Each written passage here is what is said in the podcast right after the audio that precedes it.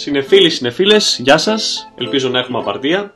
Καλώς ήρθατε σε ένα ακόμα podcast της συνέλευσης και αυτή τη φορά συνεχίζουμε με την ανάλυση των δύο ταινιών, της Λάμψης και του Φάρου, στο δεύτερο μέρος. Σήμερα λοιπόν, εγώ ο Γιάννης, μαζί με το φίλο μου τον Γιάννη τον Τζίγκο, γεια σου Γιάννη. Καλησπέρα και πάλι. Τι θα δούμε σήμερα; Τώρα μπαίνουμε στην τρίτη θεματική ενότητα που στην ουσία και οι δύο σκηνοθέτες κάνουν μια βουτιά στην παράνοια. οπότε στο, στον τρίτο θεματικό πυρήνα ουσιαστικά βλέπουμε ότι όλη αυτή η συμπτωματολογία που έχει προϋπάρξει πλέον παίρνει μία μορφή βίας. Νομίζω θα συμφωνήσει εδώ πέρα, το έχουμε το μοναδικό εδώ ομάζ στη λάμψη με τα τσεκούρια. Αυτό είναι πιστεύω ένα καραμπινάτο παράδειγμα ότι αυτή η ταινία αποτελεί ένα τεράστιο ομάζ στη λάμψη. Γιατί το τσεκούρι ο Κιούμπρικ το πέταξε τελείως τυχαία στην ταινία. Δεν μας είχε προειδοποιήσει για κάτι. Ναι, ναι, ναι. Οπότε το πετάει για να σπάσει την πόρτα. Και το, εντάξει, έχει παραδεχτεί και δημόσια ο Έγκερς ότι έχει λάβει ξέρεις, ε, επιρροές από τον, από τον Kubrick. Εντάξει. Καλά, ήταν, θα μου πεις, ε, ηλίου φαϊνότερο. Αλλά ναι, η σκηνή με το τσεκούρι πραγματικά είναι, είναι μεν όλο αυτό το ανθρωποκυνηγητό που γίνεται. Είναι και ότι καταστρέφει και το όχημα διαφυγής, όπως έχουμε mm-hmm. αντίστοιχη καταστροφή και στη λάμψη του οχήματος. Του παίρνει, βάζει μπαταρία στο τζακ. Μπράβο, ναι.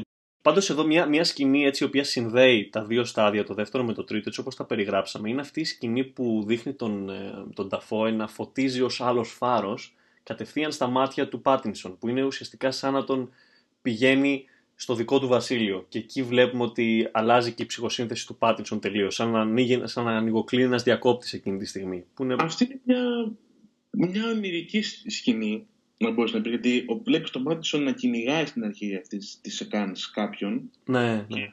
Τον πιάνει και βλέπει ότι κυνηγάει τον εαυτό του.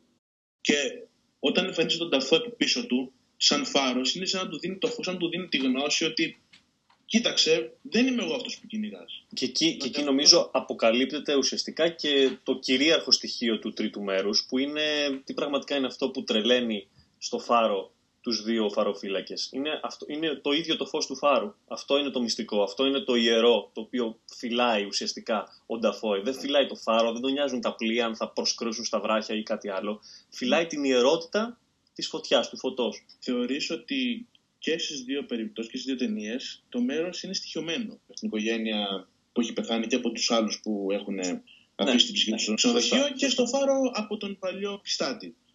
Εντάξει, κοίτα, στο φάρο, έτσι όπως το βλέπω εγώ, διότι όντως δεν φαίνεται από την ταινία αν οι προηγούμενοι επιστάτες έχουν σκοτωθεί από τον Ταφόε, επειδή όντως δεν είναι τόσο ευκρινές, θα έλεγα περισσότερο θα το πήγαινα προς τα πουλιά και ότι είναι, είναι κακοτυχία, είναι κακός ιονός να σκοτώσεις ένα πουλί. Λίγο αυτό που έχουμε και στο Hitchcock στα πουλιά που ξέρεις, τους γλάρους δεν τους αγγίζουμε γιατί θέλουν κακή τύχη. Έτσι και εδώ περισσότερο λέω ότι μια ενέργεια του Πάτινσον φέρει ως συνέπεια μια υπεροοικονομία της ημαρμένης του. Διέλυσε αυτό το γλάρο, έχεις μια κατάρα πάνω σου. Ναι, αν αναφέρεις τα πουλιά ως το στοιχειωμένο στοιχείο της, ε, του Φάρου, ναι, ε, ναι. συμφωνώ.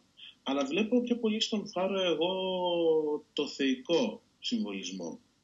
Δηλαδή, ε, για μένα ο φοροφύλακας φυλάει το φως, τη φλόγα, όπως το ο το βλέπει, είναι σαν να φυλάει κάτι που έχει δοθεί από τους θεούς. Έχει ακουστεί πολύ από βίντεο, αλλά και άμα κάνεις μια μικρή έρευνα, ότι ο φοροφύλακας ο γέρος, συμβολίζει τον ε, Πρωτέα. Τον Πρωτέα, ναι, ναι.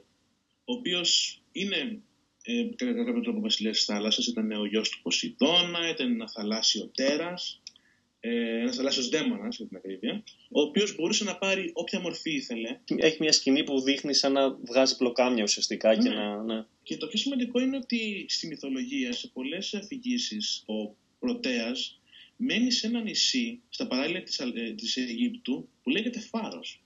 OK, okay, αυτό δεν το ήξερα. Άρα, ναι, αυτό, αυτό, είναι, αυτό είναι ωραίο fact, όντως.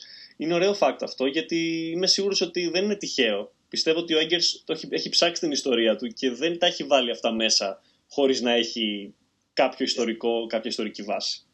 Ναι, φαίνεται ότι έχει περάσει πολύ τη μυθολογία, οπότε ναι, όταν διαβάζει το πολύ καλύτερο στο καθόλου διαβάζουν μυθολογία για να πάρουν στιγμή για μια ιστορία, μπορούν να κάνουν αυτές τις παραδοχές και να πούνε ότι, OK, με εμφανίζει το φάρος, αυτή τη μυθολογία θα, θα, θα, το πάρω το νησί αυτό και θα βάλω και έναν φάρο εκεί πέρα, επειδή έτσι μου αρέσει. Εντάξει, ένα, ένα πολύ ξεκάθαρο reference, ας πούμε, είναι προφανώς ε, η σχέση του Προμηθέα με τη φωτιά και πώς ο ίδιος την έκλεψε από τους θεούς και την έδωσε στους ανθρώπους. Οπότε... Εδώ λοιπόν είναι ο ρόλος του Πάτινσον, ναι. του Ντόμ, ο οποίος ε, yeah, όταν τελείωσε η ταινία θα καθαρά ότι ο Πάτινσον είχε στο τέλος, ήταν ε, σε μια στάση σαν τον Προμηθέα. Μπράβο, που τον, ξεκι... που τον ξεκυλιάζουν οι γλάροι, λες. Αλλά σε όλη την ταινία, εμένα, ο Πάτινσον μόνο προμηθεύεται. Γιατί ο Προμηθέας ήταν ένας ε, τιτάνας, ήταν ένας ημίθεος και ήταν και αλτροιστής ήθελε να πάρει τη φωτιά, την φλόγα και να την δώσει στους ανθρώπους. Σωστό. Εδώ ο Πάτινσον βλέπουμε από την αρχή της ταινίας πως δεν τον νοιάζει άλλος εκτό από τον εαυτό του. Πραγματικά. ναι. λέει, λέει στην αρχή στον φαροφύλακα πως ε, εγώ δεν μπορώ να πάω πάνω στο φως. Λέω ότι το φως είναι δικό μου, δικιά μου υποχρέωση. Ναι. Να ασχοληθεί με τα δικά σου. Και ο Πάτινσον θέλει απλά να, να, να γευτεί αυτή την όμορφη δύναμη. Ναι. Θα επανέλθω, θα επανέλθω στον Ίκαρο. Τώρα θα πω κάτι τελείως άκυρο. Αλλά έτσι όπως μου το περιέγραψε όλο αυτό, τη σχέση του Πάτινσον με, με τη φωτιά του φάρου, με τη φλόγα και το φως, μου θύμισε λίγο γκόλουμ από Lord of the Rings με το δαχτυλίδι που είχε και αυτός μια τρέλα και το ήθελε μόνο για αυτόν.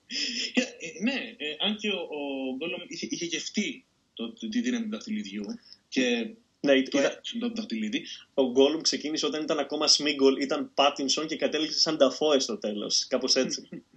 ε, Όμως για τον Νίκαρο αυτό που λες είναι, είναι πραγματικά πολύ εύστοχο. Και αν θυμηθούμε και από το μύθο του Δεδάλου και του Ικάρου, που ο Δέδαλος πάλι ήταν ο πιο έμπειρος, ξέρεις, που του έλεγε Don't fly close to the sun. Μην, μην πετάξεις κοντά στον ήλιο, γιατί αυτό είναι ύβρις, είναι κάτι πέρα από τα όρια, πέρα από τις δυνατότητές σου και θα τιμωρηθείς γι' αυτό. Αυτό ακριβώς έκανε ο, ο Πάτινσον. Ναι. Γιατί ο φαροφύλακας κλειδώνει τον φως από το Πάτινσον. Ναι. Γιατί αν τον αναλογιστούμε και ως πρωτέα τον ε, φαροφύλακα, είναι μια θεϊκή δύναμη το φως αυτό. Η ευθύνη της δύναμης πάει στον παροφύλακα. Ε, δεν μπορεί να την, να την καταλάβει, να την δει ένας θνητός. Ε, σε, εισαγωγικά, σε εισαγωγικά και ο, και ο, ο Πάτινσον είναι άβγαλτος ως προς την διαχείριση του φωτός του φάρου. Δηλαδή πήγε ξαφνικά να ανοίξει και να, να, να, πάρει, να ρουφήξει όλο αυτό το, το φως και όλη αυτή τη λάμψη χωρίς να έχει προηγουμένως μοιηθεί σε βήματα, ξέρεις. Υπάρχει αυτός ο παραλληλισμός της ε, πώς λέμε ότι όταν δεν ξέρεις κάτι, δεν γνωρίζεις μια δουλειά, να. δεν, δεν μπορείς να την κάνεις αν δεν έχεις την εμπειρία. Και αυτό το, το πέρασε ο Έγκερ ότι δεν μιλάμε για μια απλή δουλειά. Μιλάμε για τη δύναμη των Θεών, μιλάμε για κάτι πολύ πιο βαθύ. Οπότε, αν όντως δεν είσαι ικανός να το διαχειριστείς, αυτό που θα κάνει αποτελεί ύβρι. Και είναι μεγαλύτερη ύβρι το γεγονός ότι την ώρα που το μεταχειρίζεται τον φαροφύλακα, πάνε τον θάπη ζωντανό, ναι. του λέει ο φαροφύλακας θα τιμωρηθείς για αυτό που πας να κάνεις τον προειδοποιεί, ακόμα και την τελευταία στιγμή, μην το κάνεις, θα τιμωρηθείς. Και γι' αυτό πιστεύω ήταν και πάρα πολύ θετικοί οι θεοί να, δώσουν, να, να, να, να του ανοίξουν τον δρόμο. Γιατί όταν ανεβαίνει πάνω σιγά σιγά στον ε, φάρο και ανοίγει την πόρτα, σταματάει ο φάρος να κινείται, το πορτάκι ανοίγει μια χαρά διάπλατο, πας OK, okay, έλα, πάρε τη δύναμη και δες ότι δεν το έχεις δεν πρόκειται να πάθεις κάτι. Δεν θα πάθεις κάτι άλλο. Δεν, ναι. δεν είσαι έτοιμος, δεν είσαι ναι. Και αυτό το σημείο ε, που έχει τυλιχθεί σε αίματα, αφού έχει σκοτώσει το χωροφύλακα, είναι, είναι λάδι αυτό που, που ε, ε, είναι πάνω στο πρόσωπό του. Έχει, έχει, κάτι, έχει κάποια υγρή ουσία πάνω στο πρόσωπό του. Είναι σαν, έχει αίματα και κάτι σαν ε, λιωμένο λάδι, κάτι ναι, είναι ναι, λίγο περίεργο. Ε, αυτό δε, θυμίζει λίγο το κερί που είχε στα φτερά το Κερί, μπράβο, το κερί από τα φτερά που έλειωνε, ναι, όντως. όντως. Μπράβο, και το, το πιάνει σιγά σιγά και μόλις. Ε, και βλέπεις ότι όταν το πιάνει και νιώθει την ειδονή, που μετά από λίγο όταν χαίρεται ουρλιάζει, ναι. δεν είναι πλέον ειδονή, είναι υπερέχουσα ειδονή, το όταν κλείσει υπερβολική ειδονή, οπότε δεν μπορεί να διαχειριστεί. Βλέπεις ότι σιγά σιγά μόλις ε, αυξάνεται το φως πάνω του και το πρόσωπό του γίνεται καθαρό. Ότι σιγά σιγά αυτό που έχει πάνω του ε, λάδι νέμα είναι χάνεται όπως, το κερί από τα φτερά του Ίκαρου και μόλις χάνεται σπάει τον πόδι του, κατρακυλάει. Αυτό που οπτικοποιεί ουσιαστικά την πτώση, όπως ο Ίκαρος έπεσε και κα, καταβαραθρώθηκε, έτσι ακριβώς πέφτει και αυτός από την τεράστια σκάλα του φάρους σαν να είναι στο Vertigo και κατρακυλάει και ουσιαστικά πεθαίνει. Ωραία αναφορά στο Vertigo, πιστεύω, το, πλάνο. ναι, μα, μα είναι η πτώση ουσιαστικά. Αυτό σου λέει ότι είναι η πτήση. Ήρθε η τιμωρία σου. Αυτή είναι η τιμωρία του. Πέθανε και τελικά τον τρώνε κιόλας μετά τα, τα όρνεα, τα, οι γλάροι. Ενώ στη, ε, στη Λάμψη, γιατί την ξεχάσαμε λίγο. Ε, ναι, ε, να το πω τώρα την αλήθεια στους σοκρατές μας, ναι. σαν να είμαι στο ραδιό. Ε, Είσαι κατά κάποιο τρόπο. Ναι, αν το σκεφτείς. Βρισκόμαστε πιο πολύ στην ε, Λάμψη, επειδή ε, είναι ενδιαφέρον το πώς ε, ο Έγκερς ε, πήρε στοιχεία ε, της λάμψης και τα έβαλε στον φάρο. Πάντως και το μυθολογικό στοιχείο της λάμψης είναι αρκετά πάλι μέσω προοικονομίας αποδίδεται. Δεν το είχα παρατηρήσει, αλλά μετά από κάτι φωτογραφίες που είδα, ε, που έχουμε το λαβύρινθο στο τέλος, όπου ο Τζακ κυνηγάει τον Ντάνι για να τον σκοτώσει, ως άλλος μηνόταυρος. Η αλήθεια είναι ότι καταλήξαμε στο θέμα του Ίκαρου, αν θυμάσαι, από το λαβύρινθο στη λάμψη. Δηλαδή, ένα λεπτό, μου ανέφερε Δέβελο και Ίκαρο. Και κάναμε τη σύνδεση με τον Ίκαρο ναι. και τον Προμηθέα στον Φάρο. Οπότε φαίνεται πάρα πολύ η σχέση του ε, με τον Κιούμπρικ. Όντως είναι ο μύθος του Μινόταυρου ξεκάθαρα στην λάμψη ε, στο τέλος. Με τον Ντάνι να κάνει ένα ωραίο τέχνασμα με τις πατημασιές. Σαν, σαν, σαν να ουσιαστικά αυτό ήταν ο μύθος της Αριάδνης, άμα το καλοσκεφτείς. Ακριβώς. Που εντάξει, αυτό είναι και μια διαφορά. Πούμε, στη λάμψη έχουμε το happy end ε, σε σχέση με το, με το φάρο. Ναι. Η αλήθεια είναι ότι η λάμψη έχει λίγο απ' όλα. Ενώ στον φάρο βλέπουμε ένα ξεκάθαρο ψυχολογικό ταξίδι ε, του Πάτινσον, η λάμψη δεν μας έχει αναγκαστικά. Είμαστε από τη μεριά του Τζακ. Διότι βλέπουμε ότι και η υπόλοιπη οικογένεια, η γυναίκα του και ο γιος του γίνονται οι πρωταγωνιστές προς το τέλος. Μα, μα, Γιάννη, ακριβώς αυτό λένε και πάρα πολλοί που σχολιάζουν την ταινία, ότι ουσιαστικά ο πρωταγωνιστής είναι ο Ντάνι. Δηλαδή, ναι. είναι αυτός που πρώτος αντιλαμβάνεται ότι κάτι δεν πάει καλά σε αυτό το σπίτι και τον βλέπουμε ότι είναι ο πρώτος που αλληλεπιδρά με όλα αυτά τα φαντάσματα. Και εδώ μπαίνει και το θέμα της ε, λάμψης ως έννοιας κιόλας ε, στην ταινία. Και εδώ πιστεύω έχετε μια μεγαλύτερη διαφορά στο ότι πόσο πιο αμαρτωλός είναι ο Τζακ σε σχέση με τον Τόμ ε, στο φάρο. Ναι. Διότι επειδή ο Ντάνι έχει τη λάμψη και και στο βιβλίο του Stephen King αλλά και στην ταινία Doctor Sleep ε, ε, εξηγεί πιο πολλά πράγματα πάνω στο, στο μύθο που άφησε ο Kubrick και άλλος ένας σκηνοθέτης ο οποίος αγαπάει και τον Kubrick και τον King και έκανε μια ταινία, ένα όμορφο, μια όμορφη σύνδεση και την παρουσίασε με την επανένταση.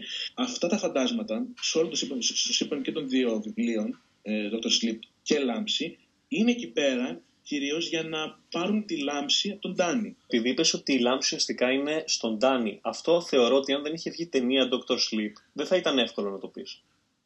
Έτσι δεν είναι; Ναι, έτσι είναι. Και το, υπάρχει και μια άλλη εξήγηση ε, πέρα από αυτό, ότι ε, ναι, ε, ναι, τα φαντάσματα θέλαν τη, θέλαν τη λάμψη του Ντάνι. Όπως και στο Dr. Sleep θέλουν τη λάμψη από ένα άλλο κορίτσι που ο Ντάνι πάει να βοηθήσει. Ναι, αν, δεν είχε, αν δεν είχε βγει το Dr. Sleep, δεν το καταλάβαινες. Οπότε το γεγονός ότι ο Τζακ μπορεί να δει και αυτός τα φαντάσματα όταν πραγματικά αφήνεται και, έχει, και θέλει ένα ποτό, βλέπει τον μπάρμαν, σημαίνει ότι και ο Τζακ έχει σε ένα βαθμό την ε, λάμψη. Όπως, ναι. Είναι αυτή η μετάδοση, η μετάδοση, όπως και στο φάρο το έχουμε αυτό με την, ε, την οπτικοποίηση αυτή που περιγράψαμε προηγουμένως με τον ε, Νταφόε ως φάρο. Είναι αυτό, ότι υπάρχει, μεταδίδεται αυτό το πράγμα. Ναι, αλλά ε, ε, μεταδίδεται κυρίως ε, στην περίπτωση της λάμψης επειδή ε, μπορεί να πει ότι είναι πατέρας και γιος. Οπότε επειδή είναι πατέρας και γιος, μπορεί να έχουν, γενεαλογικά μπορεί να πεις ότι υπάρχει η λάμψη. Ναι, ναι, ναι. Όταν ο μπάρμαν του δίνει να πιει το ποτό, είναι σαν να κάνει εκείνη τη στιγμή μια έμεση συμφωνία με κάτι, με ένα insidious, με, κάτι, με ένα κακόβουλο on, με, ένα, με έναν δαίμονα, που είναι και ο διάβολος, το οτιδήποτε. Άρα έχουμε έναν πατέρα, ο οποίος είναι αλκοολικός, ο οποίος έχει επιτεθεί στον γιο του, να το πούμε αυτό στην αρχή τη ταινία, είχε πει ότι ο, ε, έκανε μια επίθεση στον Ντάνι, ο πατέρας του, ο Τζακ. Mm. Ε, και όχι μόνο αυτό, είναι τόσο πολύ σε μια κακή κατάσταση που στρέφεται εναντίον του χαρίσματός του, εναντίον της λάμψης του και θέλει με αυτόν τον τρόπο να σκοτώσει τον γιο του, που έχει τη λάμψη ε, ο ίδιος. Ενώ ο Πάτινσον δεν, δεν κάνει κακό σε άλλους ανθρώπους πέρα από τον χωροφύλακα.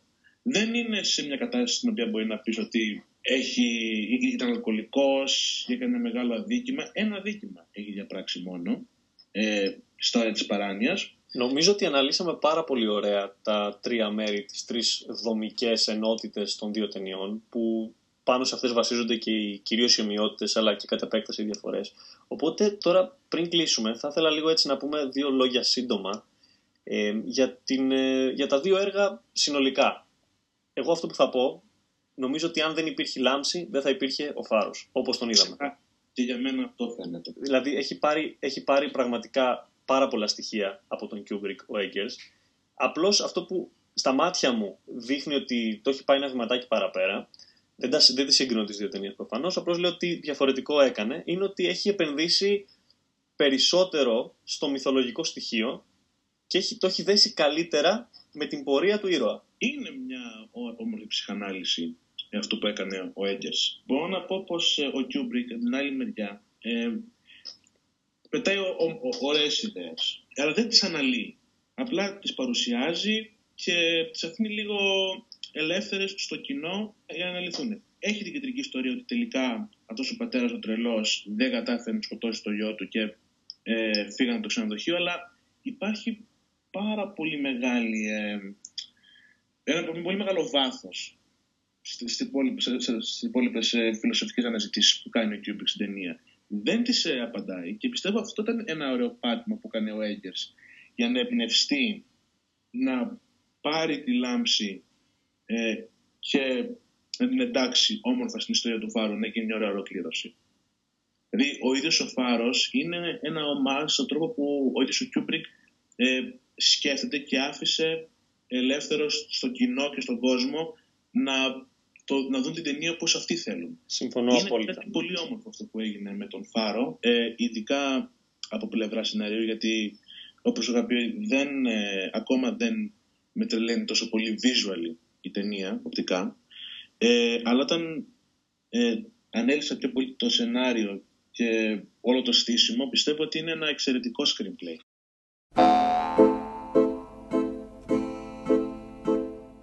Λοιπόν, συνεφίλοι, συνεφίλες, κάπου εδώ νομίζω ότι ολοκληρώθηκε το αφιέρωμά μας στη Λάμψη και το Φάρο.